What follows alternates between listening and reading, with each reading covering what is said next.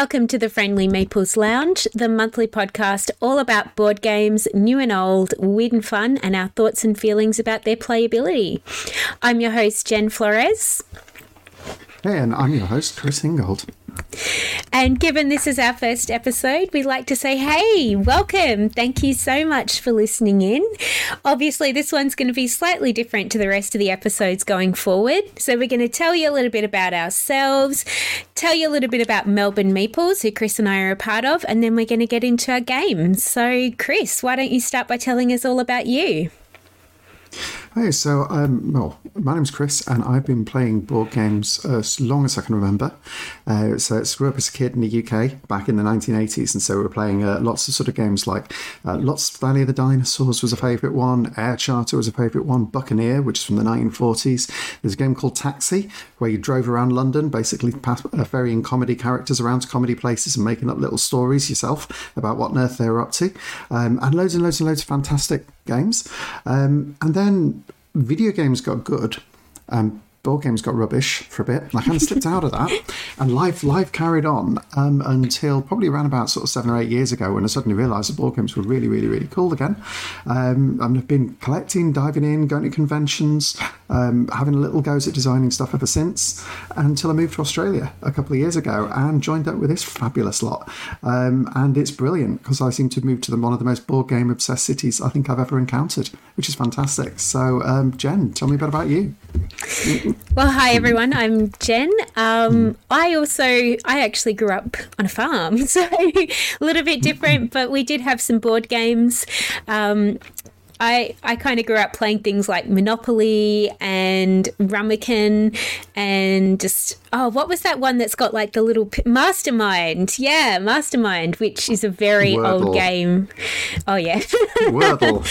Wordle before it was actually uh, on an app on a phone. Um, but no, this one this one was like literally just little pins, and somebody had created their own little code at one end, and you had to guess with these little pins what color code they'd created at the other. So yeah, I guess it is kind of like Wordle, isn't it? But you had a lot more tries. I think you had something like twenty five tries to get that one. But yeah, yeah, 25 I'm, tries, and the box the box had that kind of like this really, really like smug looking old git and this little kid who looked like he basically reached try 20 and was still like kind of frustrated on the Right. cover of it. was really creepy cover art, but it was a really good game and I really loved it. And um yeah, like I also now live in Melbourne, obviously being Melbourne Meeples. Uh, I grew up in South Australia. I'm actually originally from England, so I'm also a sneaky pom. I know I don't sound like it. Chris sounds a lot more English than I do. And yeah, I've huge family. My my grandma actually ended up buying us Ramekin for Christmas one year, and Ramekin's this mixed game. It's a bit of a mix between Rummikub and um, I remembered what one of the other one was. You know, the one with the cards, mahjong. Uh, the tile, sorry, mahjong. So it was like a mix of a whole bunch of different weird games. And all my relatives stopped playing with me because I used to always win, and I was really competitive about it. So they, yeah, no one would play with me anymore. So I've uh, learned to be a little more chill about board games. I'm still quite competitive at times, but I just I love it. And I guess when I moved to Melbourne as well, I had a friend take me along to cafe games, which used to be held at the Hawthorne Hotel in Richmond. I don't actually think it's Hawthorne at that point. I actually think the Hawthorne Hotel's in Richmond. Um, which was run by the awesome Chris, who runs the big Melbourne board games Meeples uh, meetup group. So yeah, that was very fun. I met my husband there. I got introduced to this massive world of all these amazing, very cool, very different board games, and I've been hooked ever since. And I think. Um, between Chris and I, I think we've probably got like each of us have probably got about 250 games. Mm-hmm.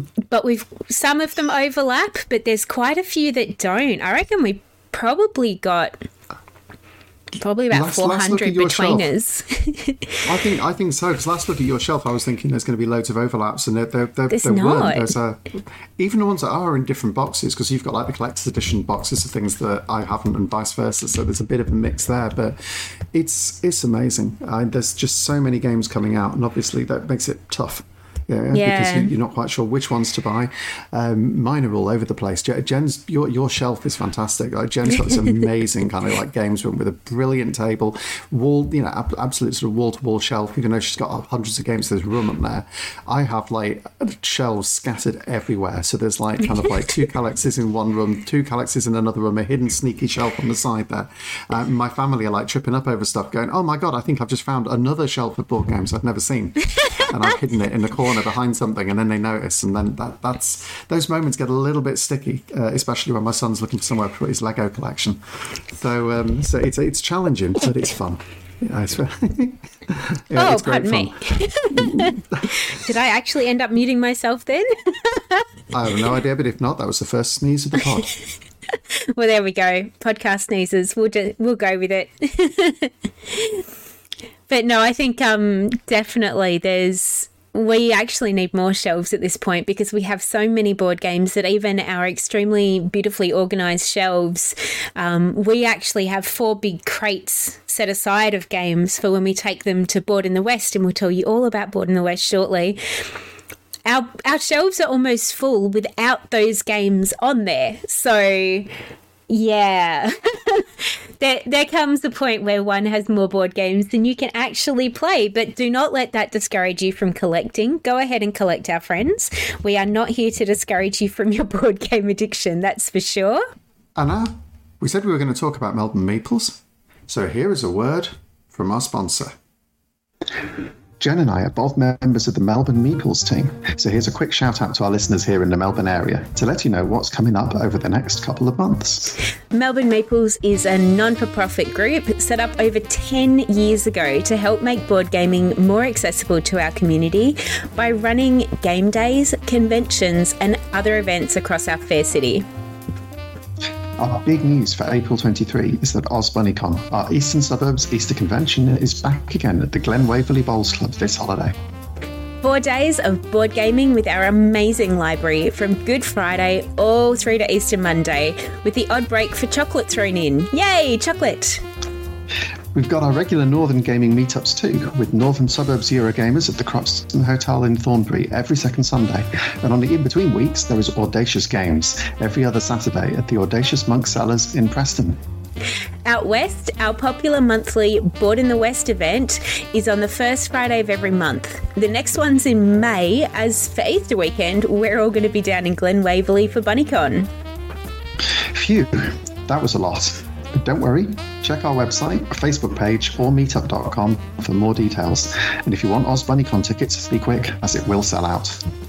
News still to come about an exciting and different event coming in May, and of course, MeepleCon's 10th anniversary later in the year. Thanks for listening, and back to the podcast. Thank you for listening to that word from our sponsors. what game yes. are we? Yeah, us. so, a little bit more about what we want to achieve with this podcast. Um, we have noticed that as Melbourne Meeples, we have a lot of people that come along to our events who are neurodiverse, have a disability, or who consider themselves in some way to be a little bit different from the rest of society. So, we really want to make board games open and friendly and awesome for everybody. So, we're not really just going to be reviewing games. We are going to review some games, obviously. We want to tell you about what our favourite games are and what's so great about them. But we're also going to give you a bit of insight as to how those games look for people who are neurodiverse or maybe have a disability. So, in future, we are going to have some guests on who can give us a bit more insight into that. And to give you a bit of background, I have ADHD myself. Um, my husband has both ADHD and autism, so he's going to be on the podcast sometimes with us as well. But yeah, we just want you to know that this is not just your typical, hey, you know, this is what this game is like. We're going to dive a little bit deeper into some other stuff too. And I think the community side of it is so important to us at, at Melbourne Meeples as well because our, our mission is so rooted in trying to make sure that we can sort of open up games for everyone. Uh, we want to make sure that we can make everything as accessible as possible. And that is, you know, that's obviously accessible to all the, um, to, to anyone who has sort of different needs from an event, who has sort of different levels of confidence in coming to an event. But that's everybody because everyone comes, you know, to the table with a different set of experiences, both good and bad, and so on. Um, one example that came to mind, we were talking about first board game events earlier, Jen. Was worth mentioning. The uh, my um, one of the first regular groups I went to back in the UK when I started getting back into gaming. It was fantastic. I met some brilliant people there. Uh, we used to have an absolute laugh. But there was a bit of an initiation ceremony because the group had been going for decades and it was run by an 80 year old guy who liked Power Grid a lot. And there was a collection in the back room that had the library, and the library was 50% Power Grid and Power Grid expansions, and 50% everything else, with the Power Grid expansions put in pride of place. Wow. And if you came along and were a new member, the first thing that would happen is that this guy, who, who was, I was about to say his name, but I won't, I'll say Mr. H. Right, Mr. H would drag you enthusiastically to his table and say, you know, it's time to, we'll introduce Power Grid. Do you know Power Grid? Come and play Power Grid with us. And he'd be all sweetness and pie. He would then sit there around the table and proceed to annihilate you at Power Grid, savagely and brutally and without any sort of like a sort of fallback, without ever sort of like giving you a little chance, ever giving you a hint. If he did give you a hint, it was usually a bad one to throw you off the scent. And if he was ever caught potentially slightly slipping, slightly slipping behind, he would start swearing like a pig. And this guy was 80 years old. And there's always that thing when you see someone of a certain age who is really foul mouthed. And when you come in new, it's like, ugh, I'm terrified. So I got out the other end of this thing after having been savagely beaten at Power Grid. And someone else comes along to the side saying, hey, do you want to play something after you've had your initiation? Um, it's all right. And then I discovered the rest of the group and I didn't have to play Power Grid there again. I really like Power Grid. It was a good initiation to it. It's a fantastic game. Um, and uh, Melbourne Meeple's founder is a massive fan of Power Grid and it is uh, and, and often sells it to people in a much friendlier way. Um, but it's uh, but I didn't play it again in that in that uh, particular venue. I kept I it don't as a home blame you. after that. we never want anyone to feel like that No. when they're coming to a mm. Melbourne Meeples mm. anything. We're really friendly. Mm. We're always there for any questions and yeah, we we mm-hmm. just want to be super welcoming. So that's what this podcast is about. And Chris, what game are we focusing on this this podcast? Well, this podcast, we are going to have a look at. Um, I'm going to try and think every, every podcast have a look at a specific sort of game that's interesting. And given it's the first one, it makes sense to focus on um, a game that's made a bit of an impact and a bit of a splash. So there's been a nature themed game that has leapt out of nowhere to the 10 out of 10 ratings from some of the Dice Tower's most respected reviewers. You know, it's suddenly going to get sort of hype of hype after hype after hype. It's really, really current. Everyone's really excited about it. Um, and that game is not here yet because it's called Earth. It's still waiting to come through its Kickstarter um, release period. Um, my copy is landing at some point in April, I think, because I've uh, pre ordered it from store, having missed the Kickstarter. But I know that I'll probably then get it a few days after the Kickstarter's fulfill. Um, but last year, there was a nature themed game that also leapt out of nowhere straight to the top of a Dice Tower reviewers. Um, Sort of like 10 out of 10 ratings. It went to his number one game, or Tom Vasel's number one game of all time. And that game was Ark Nova. So the nature themed games are taking over. We all knew that. Anyone who's been to a board game event knows that. Um, but we're going to have a bit of time to discuss Ark Nova and why Ark Nova is such a special game. Because that's the competition that Earth has got. Pretty much, yeah. Look, from even myself, I had a bit of a look at Earth since last we were chatting about this. It looks like an amazing game, but Ark Nova is one that we've both played. Um, in fact, if you haven't played it yet, I highly encourage you to have a go at this one because it's such a good game. I'm sure you'll have seen the box around somewhere. But let's tell you a bit about what Ark Nova is about. So, it is essentially you are trying to build a zoo that incorporates a balance of lots of different animals. They need to be in the right type of enclosures. You have to look for sponsors to fund yourself. You have to build a team of associates to help that zoo keep going for you. What's really great is it's sort of it's got a very unique gameplay. So mm-hmm. It sort of has elements of a deck builder, but at the same time, there's not really any shuffling. It's just quite unique in how you play it. So, Chris, why don't you give us a bit more info about how you play Ark Nova? Ark Nova, as Jen said, is all about building a zoo. And there's a few games that are about building a zoo, but Ark Nova has another skew because it is about building a conservation zoo. The aim is that your zoo bob brings in loads of guests, uh, gets loads of appeal. You know, it's got all the kids running around with their little sort of like slushy cans staring at the giraffes and all of that stuff.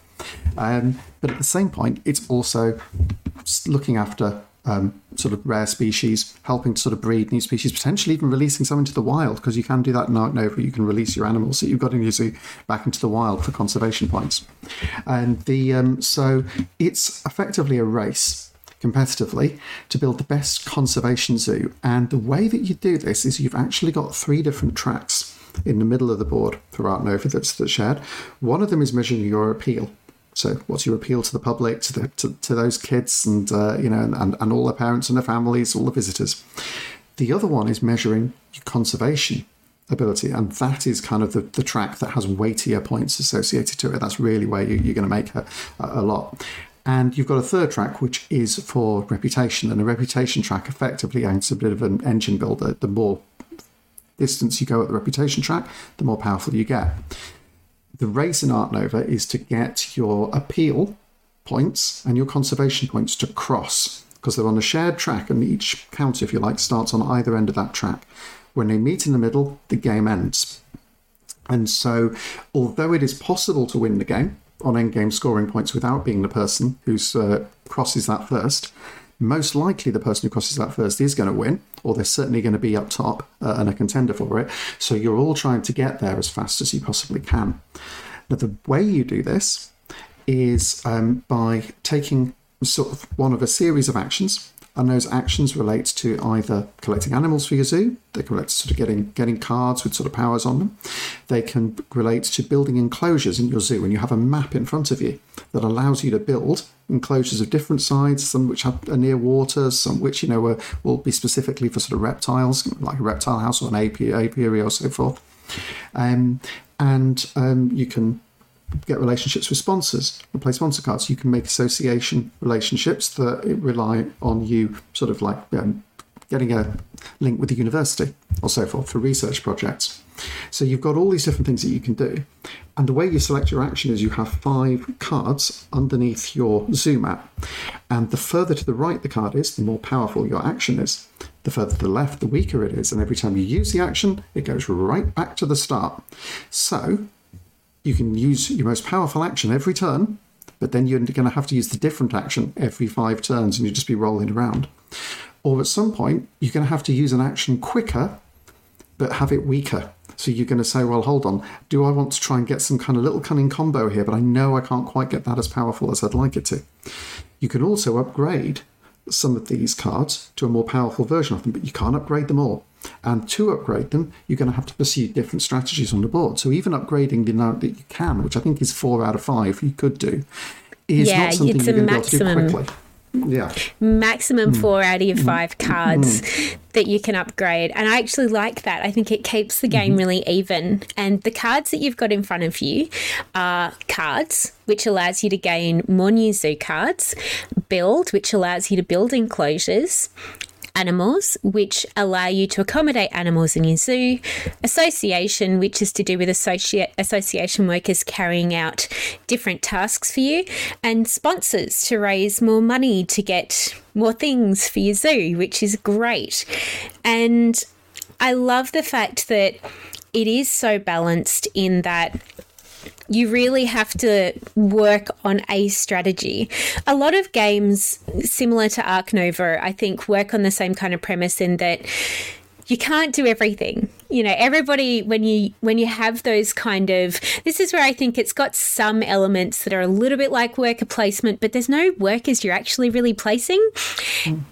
But you can't do everything in the game. You really have to focus on what track am I going to follow and pursuing things along those tracks so that you can really build up as much as possible. And I think I've seen a few people play the game really differently, and everybody's got their different style.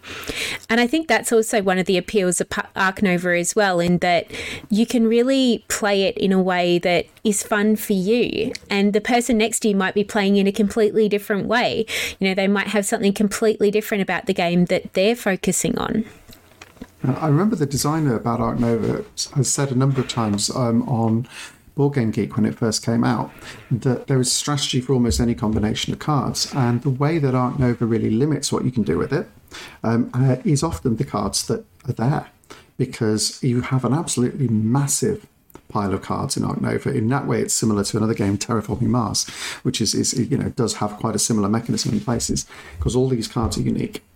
Um, and you'll have different ways of picking which cards are available to you. There's a track that you can pick from visibly, you can pick blind, but you're not necessarily always going to get the cards that you need. Sometimes you'll get very obscure combinations of cards. And so, inevitably, there was a little bit of pushback when the game came out from uh, the master strategists in our gaming community who are that's too lucky, too swingy. If I get a bad hand of cards, they could get a, hand of cards that's impossible.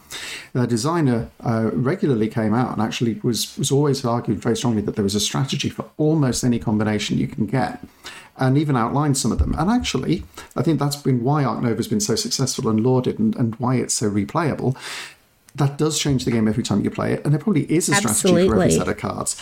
Some are harder to do. And that is yeah. true. so if you're a master strategist, you've really got nothing to complain about because, quite frankly, you're, you're probably able to deal with most of it. If you're coming to Ark Nova new, and you've not played a lot of games, then it can be a little bit weighty. And yes, there is a point where you could get something that's a little bit luckier and easier to work with, something that might be very powerful, but it, it takes a little bit more working out to know how to work with it and that can be a, a challenge for new players. Yeah, I I definitely think that Ark Nova I would classify it as sort of an intermediate level game. So if you're trying to mm-hmm. introduce somebody to board games, Ark Nova is not the place to start for for sure. It's mm-hmm. definitely one that you probably want to have played a few strategy games before you play Ark Nova not because it's not a fun game, it's just a really weighty game to sort of introduce someone to.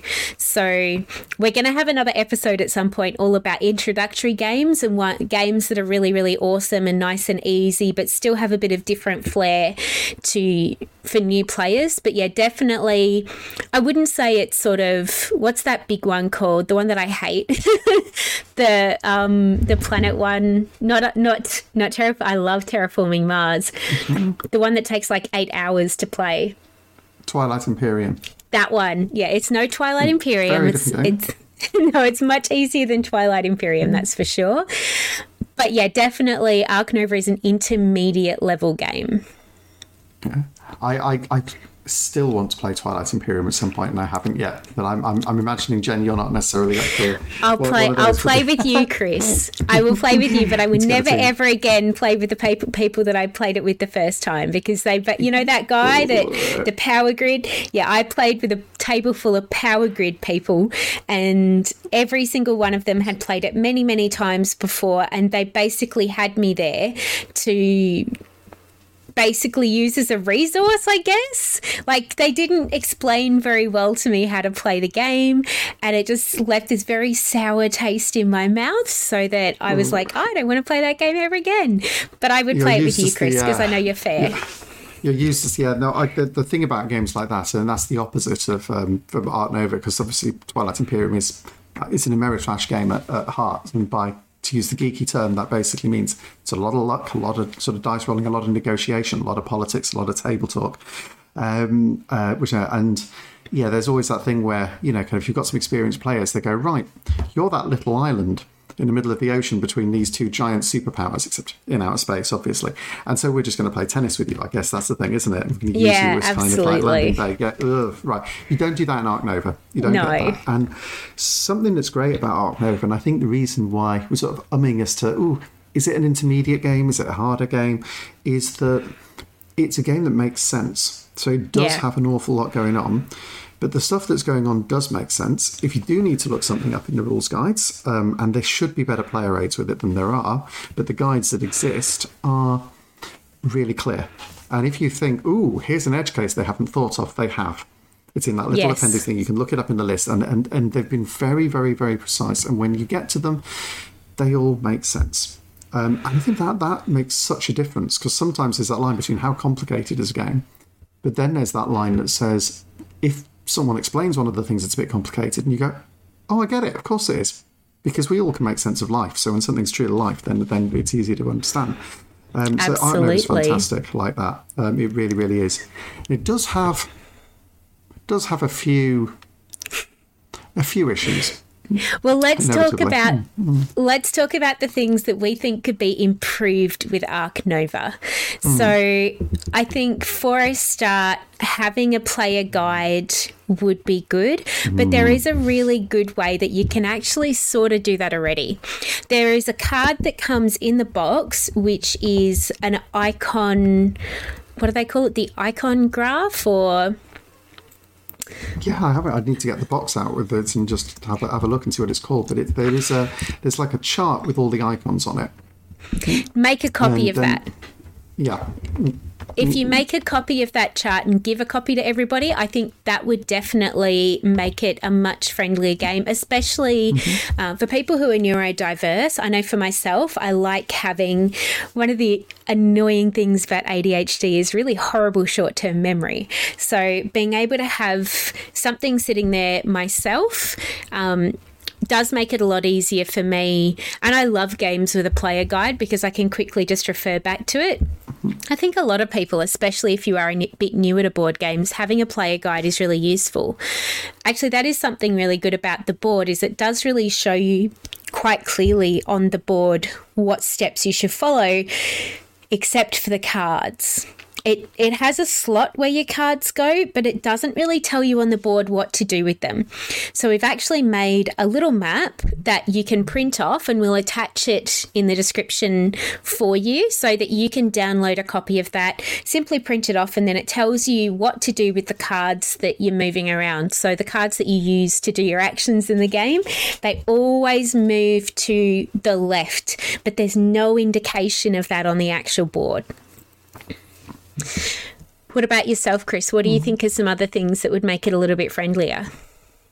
Well, I don't sleeve my cards, so one of the challenges with Ark Nova doesn't exist for me, uh, but it does exist for you, Jan, who, who do, do sleeve your cards, and I know obviously you, you have lots of people playing your games, which is Ark Nova has a big stack of cards, and it does sound like this big stack of cards is going to get even bigger with the expansion. Um, because uh, there is an expansion coming up for Ark Nova at some point this year. Uh, it may be, I don't know whether it'll be this year or next year in Australia. I don't know because um, various murmurs are that it might come sort of later, um, sort of in, in June, July. Other murmurs are this that it might hit Essen. And if it hits Essen, we have a habit of having to wait over here for some time into the year after before it appears. But the um, but the expansion is intended to add a whole load of additional cards with an aquatic theme. Um, so, uh, so it's like how how are we going to stack all this up, or whether it's going to give us like a do, do we should we have a sort of a card tower, or uh, can we find another slots to put some of these other cards on, or do you just say you know what? We're never going to get through the whole deck, so let's just shuffle them all up and then leave half the deck in the box. because it's, It it's a lot of cards. It is a lot. And yeah, look, we do sleeve all of our cards because we take our cards to Board in the West. Uh, sorry, our games, not our cards. We take our games with us to Board in the West. So because we have a lot of people playing them all the time, we want to make sure they last a bit longer. The problem with that is that the cards do get very slippery when you sleeve them. So the deck inevitably falls over several times during a game of Ark Nova. So I think um, if you've got a 3D printer, print yourself off a little a deck holder and that would definitely be really useful for this game i think it is something that is useful for any game that's got a big stack of cards. Something Everdell actually thought of very well was that under the tree in Everdell, if you've ever played that, it's where your cards go. So it always keeps the massive stack of cards really mm-hmm. nicely in place for you. But yeah, I think- I definitely think some. Yeah, Ark Nova needed more than one stack of cards. In the same way that Wingspan, when you play Wingspan, although it's if you then add all the expansions to Wingspan, the problem only comes back again. Because you Yeah. know, it's- but but immediately with Wingspan, you had that principle that you know you've got the trays and so forth. You don't need one pile for the cards. You can just have two. Doesn't matter. It's- it's. Absolutely. And I think Ark Nova could have done with space for a, another one. The other thing that Ark Nova um, probably could do with a little bit of work on, and I don't know how widespread an issue this is, unfortunately, is scientific accuracy. Mm-hmm. Um, in particular, for anything Australian. And so we'd be remiss if we didn't point this out. So, first caveat Ark Nova has called a koala a bear, but has explicitly apologised for it in the rulebook and said they did this for gameplay reasons. Now, I know we've heard that one before from an Australian designer, no less, in a couple of cases, but um, but nonetheless, it's ugh, it's not a bear, but that's fine. It's not a bear. They're marsupial. It's not a bear. They're, no, they're not a bear. Right? But um, perhaps more disturbingly, um, there are a couple of Australian birds in Ark Nova. Um, one of them, the uh, the laughing kookaburra card. One of them, the um, coconut lorikeet card. Now, coconut lorikeet is, is one of the different species of rainbow lorikeet, which all look very, very similar. And laughing kookaburra is obviously one of our most famous birds, with the uh, which at least will, if you wake up early in the morning, you think I am living somewhere with a massive colony of monkeys, and it's not a monkey, it's kookaburra. So the problem is, is that the picture on the laughing kookaburra card is actually a blue-winged kookaburra, and rather more mm-hmm. subtly, the picture on the coconut lorikeet card is actually a standard rainbow lorikeet, not a coconut lorikeet, because a coconut lorikeet has little black bits in its feathers. Now, looking on the internet, they've searched all these from Creative Commons images, and I think I found not the exact picture that was used for the ra- coconut lorikeet card, but I found one that's clearly the same bird in like another shot of the same bird because I can see the same plant underneath it and so on. And there is one where it is clearly somewhere where the labeling is not necessarily exactly accurate. Mm-hmm. So they've tried to be scientifically accurate, but with so many different creatures, actually researching and making sure they have got the exact correct species on the cards is tricky. And when they've made a point of sometimes trying to be extra scientific and being more precise in terms of those species, which you know kind of they have, they've picked like subspecies of something instead of using the generic name to make sure they get it just right.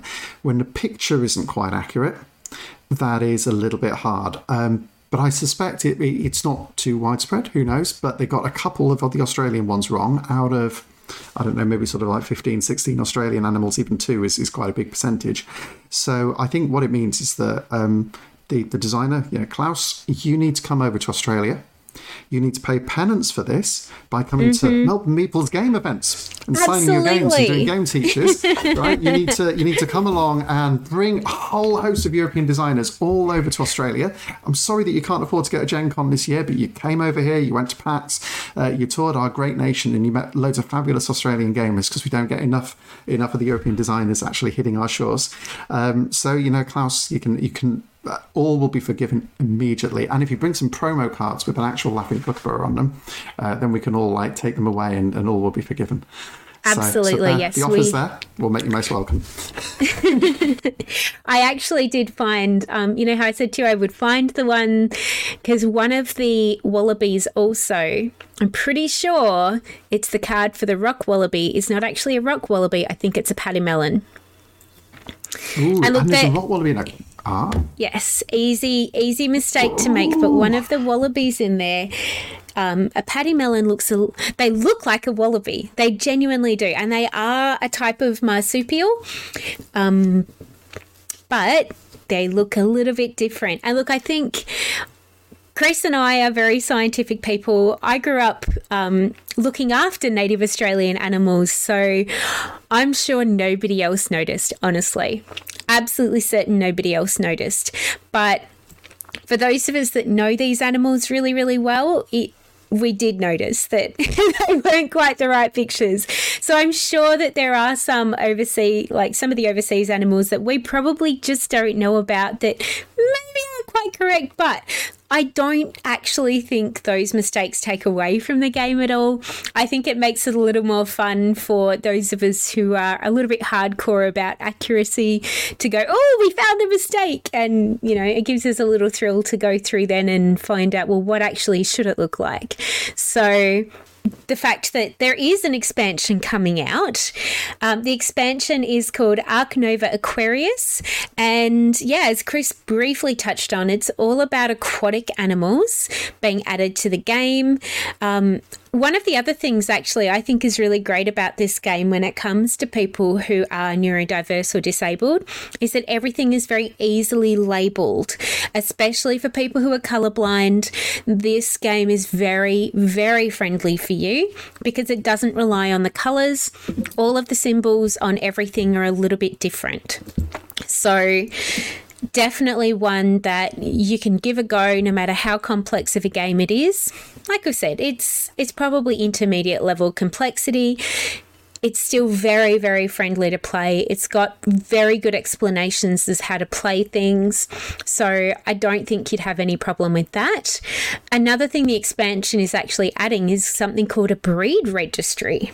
I'm really interested to see how the breed registry works in the game because it is something that zoos actually do is they will swap animals around to breed them to keep endangered animals going um, to make sure that they're not crossbreeding in ways that are detrimental. So I think that's an amazing thing to have added in yeah, it looks fine. The other thing that they've got, um, which I guess you can do in Ark Nova, it's the thing that they weren't able to do with Everdell, and I know we'll probably come to Everdell in another session, um, because uh, we, have we, with the Friendly Meeples Lounge podcast, and this is meant to be a friendly and welcoming place, but at some point in the near future, just to keep things interesting, we will have the um, Chris says Everdell is better without the expansions. And then Jen, and, and, and, and, I'll say that when I'm at a fair distance on the other side of the podcast mic so that Jen can't throw stuff at me. Um, she's got the entire Everdell collection edition, so that's a lot of ammunition. Yeah, kind of, mm-hmm. you're going to get hit by at least five meeples if you, if you, if you stand in the firing line. But Everdell can't and couldn't expand its card set. So the way Everdell works, yeah. without going into that, because we'll do that as another, is that if you expand it and you dilute the deck of cards by adding other cards in it, then to get some of those combinations you need to get the maximum points becomes impossible because they just might not come up in the deck Absolutely. and that ruins your game. So Ark Nova doesn't strictly have that problem, but there's still a little bit of that because if they try and bring in loads of additional powers, then you think, well, you've got that same thing that you might be waiting for one of a set of cards to come up. So what they've done with Ark Nova in the expansion is that the new cards are going to have what they're calling, I don't know what they call it, I, I want to say a flush I had this in my head what this was called, and I don't think it's flush because that's a little bit too toilety. But there is a kind of a wave mechanism where the idea that an aquatic card will wash away a bunch of the cards that are in the open selection for you. So if you pick one of the expansion cards up, it'll shove some of the other cards down quicker, and that means that you're going through the deck faster. So in this case, actually adding the expansion to it will mean that you see probably more cards, not less cards throughout the game, which will then reduce that factor of, oh my God, I'm just stuck with these cards. You know, I can't think of a strategy for them because you'll actually have more choice available to you as long as you're quick enough to get in and, and, and get the cards that you want to do. And I suspect that's going to make things like your position on that reputation track that affects, you know, which cards you're allowed to pick all of those sorts of things are going to become more critical as you get into the expansion. But that, that sounds like a lot of fun. Um, and I think that. I'm looking forward to that mm-hmm. yeah. a lot. I think that's going to be good. And uh, little secret just between you and I, I haven't actually played all the expansions of Everdell yet.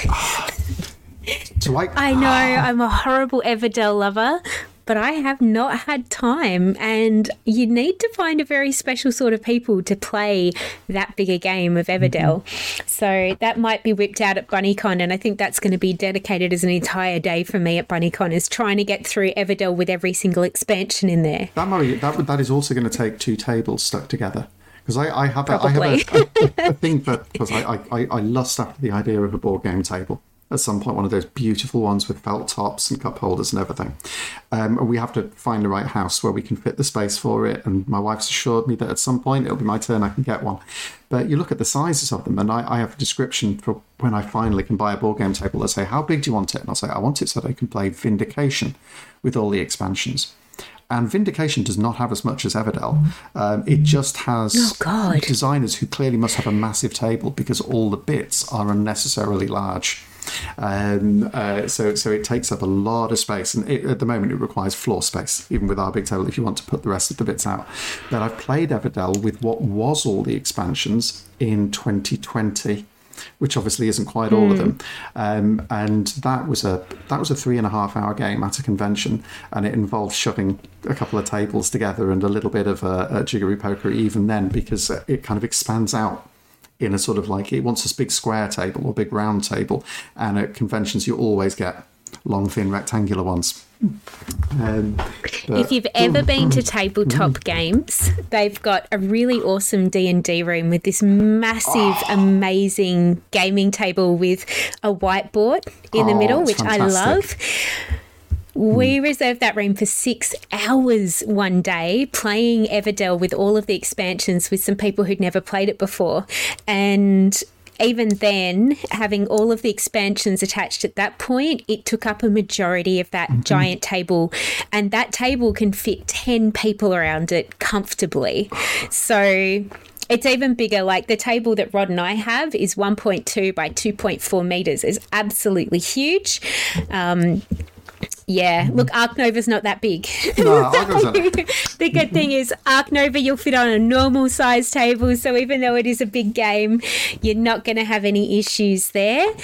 But look, I think we really, really love Ark Nova. I definitely would recommend give it a go. If you haven't played it yet and you like board games, you've played something like Viticulture, Agricola. I'm not going to call it Agricola ever again and get smacked for it. Don't hurt me, Karen. I love you. um, but if you like those kind of games, um, if you're teaching new people and you're willing to be patient with them, definitely it can be a little bit overwhelming the first time you play it. But once you've played it once, it probably takes two or three turns to get into it. You'll love it as much as we do, I'm sure. Yeah, it's it's it's a phenomenal, phenomenal game, and it does it does fit on a decent sized table. I, I do I do have to come. It's a bit of a diversion on that, but having moved from the UK recently, um, one thing we were conscious of, and, and actually moving to, to, to Melbourne with so many sort of apartments and small houses, after a while you realise that there's uh, it's not an English thing to have a lack of space, but in England you've got sort of 60 million people in what's a very small island, the size, of Victoria. And so table space, room space isn't that great. And one of the things that we used to regularly moan about was, oh, here's come these American designers designing for these enormous tables. And we'd come in and work out, how do we squeeze these games on? And a lot of our sort of gaming friends and so on, we'd have amazing creative setups in tiny sort of houses, tiny front rooms, like know, we brought a little side table here. We've got a chair here that's going to have all the supply stuff on it. A couple of stools, you know, kind of something hanging from the ceiling. We like those double decker things, you know, where someone has like a table mounted on the table, so you put your player boards underneath and the boards up top, and you have to stand up to stick something on top of it. Um, it's you know, it, so it's been it's brilliant having like a, I think a little bit more space, but again, not everyone has Yeah. space, and I think one of the things that um, designers can do, and it's a tricky one because you want your game to have great table presence, but respecting the amount of physical space that people have to play um, opens up your games to, to people who are you know, maybe just don't have that big a room to be able to put it in.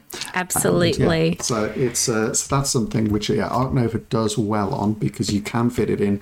Even those player boards and the maps, um, there are. Um, I'm I'm fairly certain Jamey Stegmaier must have a uh, from Stonemaier Games, designer of Scythe, Tapestry, and so on. Um, he's normally quite respectful of these sorts of things, but I'm fairly sure that he has either a square or a round table. Partly because I know that he almost always designs his game for five players, because his original like gaming group or whatever was always five, and that's kind of a good round table number.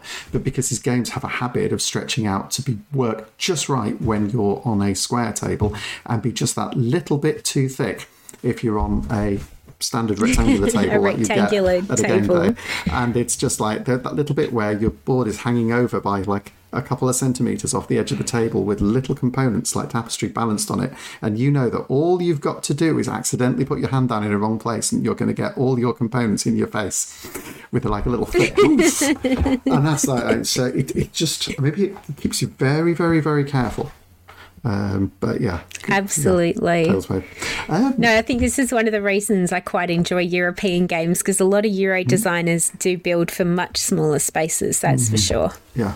No, that that is that is true, and and it makes I, it makes a really really big difference when you sort of make good use of space. But because table impact isn't all about size, um, but some some of the boxes as well uh, are just absolutely huge. Uh, it is where the, the, the, what do you think, Jen, about the expansion of big box sizes?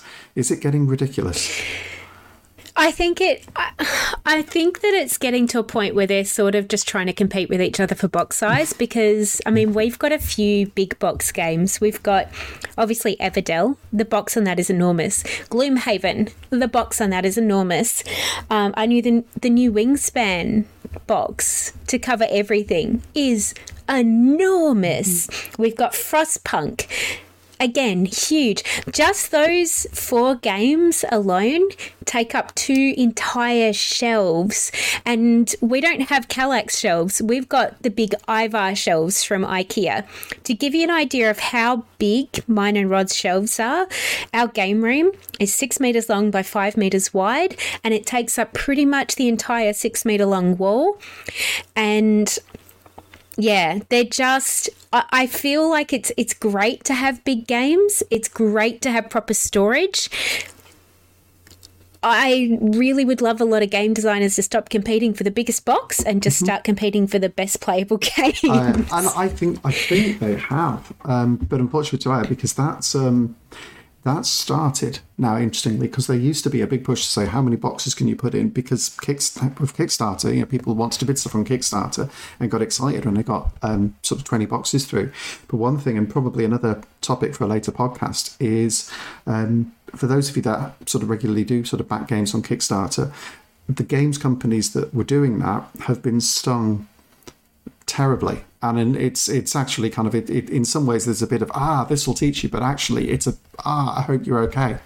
Because some of the bigger game companies that have been producing fantastic content but they've been producing in these big boxes of miniatures seven or eight boxes in one package a box as big as you are that you have to kind of haul in and your, the delivery driver's cursing you forever and like trying to get off your route so they never have to deliver you again those kind of boxes are now costing so much more than often they budgeted oh, for sending so much. That, and they were so popular because they got so many purchases.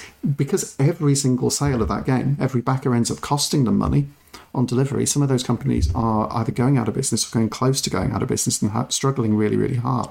Um, and are taking a lot of flack in the process. And and one thing that um, I'm really conscious of is is that a lot of those companies are still struggling they've done everything with the best mm. intentions, and actually, what they're at is trying to make the best possible game. But what we're finding is that a lot of those smaller developers, the little indies, who were making those smaller games, have actually managed to do that. So um, I was talking to a um, local publisher, so Guff Games, local publisher, they've got a game that was kickstarted last year called Floating Floors, um, which is a little ninja balancing game. Um, if you like, where you're balancing this little ninjas oh, on these little cards and game. stuff. So it's, it's, it's phenomenal, phenomenal game. Um, and I was playing it at PAX, and one of the things that Carl, one of the uh, one, one of sort of the um, works for Guff, is one of the publishers and is also a designer in his own right. Um, Carl was saying that they've shrunk the box, um, basically to make it kind of cheaper to ship. Um, and because uh, we were discussing sort of box sizes, and that is actually a win-win because when you get the game home, it takes up less space in your house. Right? Um, so you can have but, more yeah, games. Yeah, more games. And the challenge has been it's shop presence. But when you've got so many games in such big boxes, actually the shop presence disappears too because you just look at it and it's like a big shelf. And to be honest, if you see like 20 games in a row on a massive shelf in a shop, that are all in giant boxes, they blur into each other as much as anything else does.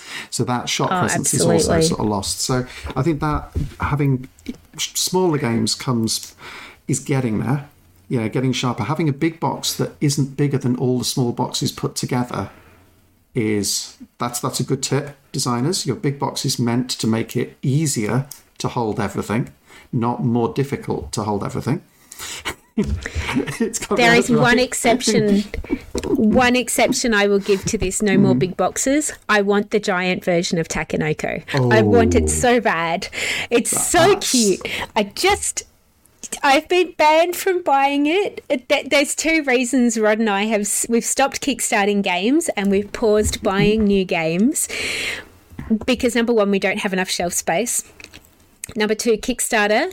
All the all the game designs going out now are telling you you have to then pay for shipping afterwards, and then the cost of shipping can sometimes be more than the actual mm-hmm. game, which is ridiculous. And we're trying to buy a house, so. Mm-hmm definitely, if you are going to kickstart any games, just check whether or not you are paying for postage or whether it's included. And I do think I agree with you, Chris. It's a really good lesson mm. for game designers to be going, hey, you know, you've got to make this affordable for people as well, because not all people mm-hmm. playing board games have a really solid income. A lot of the time, people who love this stuff are on a slightly lower income. So it, I think we're a little bit left out here in Australia as well, and anything to ship to Australia is generally going to be a lot more expensive. Or this could be a really good incentive to buy a lot of local games. We've got some really amazing local designers. We are going to mm-hmm. work to get some designers on here for you so that we can talk to them about their games, how they're designing them what kind of feedback they look for as well. So look forward to that in the future for sure.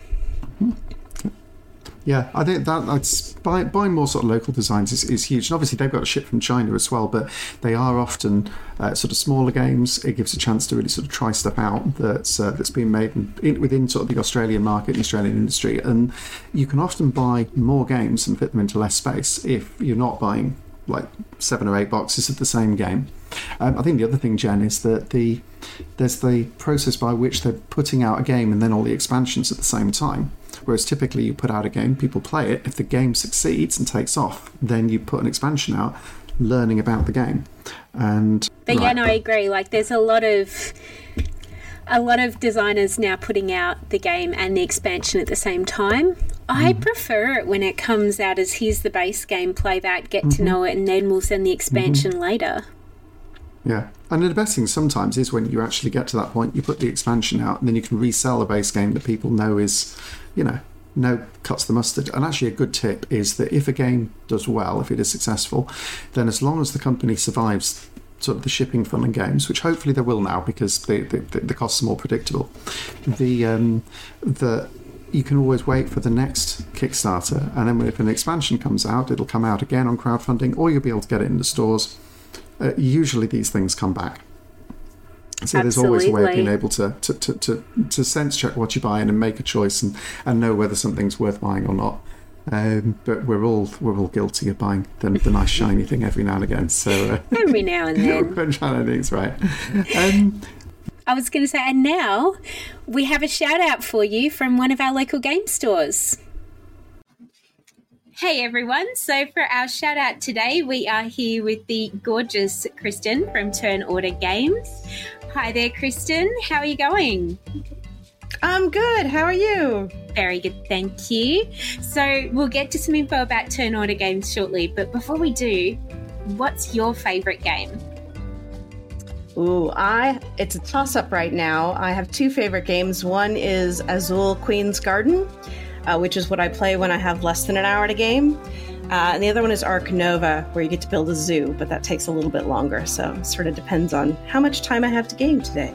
Well, hey, that's really good because Ark Nova is the episode that we're going to be talking about today. So, yeah, one of wow, our favorite games as well. and Yay. for something a little quirky, what's your favorite household item? Um, do cats count as a favorite household item? I have to say that my cats are maybe my favorite household item, uh, and they bring endless I, amounts of joy and hilarity. Yeah. Yeah, I that's a really good answer. I think my cats are probably my favorite household item as well. And tell us a little bit more about your store. Yeah, so we are opening a game store in Noble Park North. Uh, we have um, some space for card games. We have space for people to play board games, and we've got even a whiteboard table for people to play D and D and draw their maps on. Um, we're interested in building some communities, so we'll be selling board games that we're interested in, and um, things like Magic and Digimon and One Piece. Uh, and we will also have all kinds of d&d stuff for people who want to give that a go um, and we are we're opening very soon, so we're very excited. We're just stocking our shelves right now and getting ready to, to open our doors for all of you to join us. Fantastic. And hey, Melbourne Meeples members, stay tuned. We are going to have some lovely arrangements with Turn Order Games for you. And where can we find you? That's an excellent question. You can find us at 15B, B is in baby, Elanera Road. Uh, it's in Noble Park North, and we're just off of the Princes Highway, so quite convenient to get to. fantastic. And obviously, we'll have all the social information, website links when the website goes live in the description below. Thank you so much for your time today, Kristen, and we'll see you soon at Turn Order Games. Thank you so much. Have a great one. Okay, so that, that's coming sort of the end of our podcast this month. I think the next um, episode, we are planning to take a look at, well, I don't know whether we call it a game or whether we call it a family of games, um, but we're going to go clanking. Oh, that is, yeah. Yes. clanking. So it's just to give you a bit of a, a précis. Um, there's a whole bunch of Clank games. You may or may not be aware of Clank games. You may have played lots of Clank. Um, Jen and I are both big Clank fans, but I think with one overlap, I have all the Clank games that Jen doesn't have, and Jen has all the Clank games I don't have. Yeah. So we're going to have a bit We of a do a swap at some point. yeah. Thank you so much for listening to our first podcast. We are so excited to be doing this. I'm sure we'll get much better at this as we go. So, we would love to hear your feedback. All of our information is going to be in the link below. So, you can find us at www.meeples.org.au. We have a Facebook group under Melbourne Meeples. Our email address is meeplecon at gmail.com. And yeah, please come back, let us know what you think, and we'd love to hear from you. Hmm, absolutely. It's been brilliant being here. We'll be back very, very, very soon. All right. Enjoy Take the rest of your day. Happy Bye. gaming.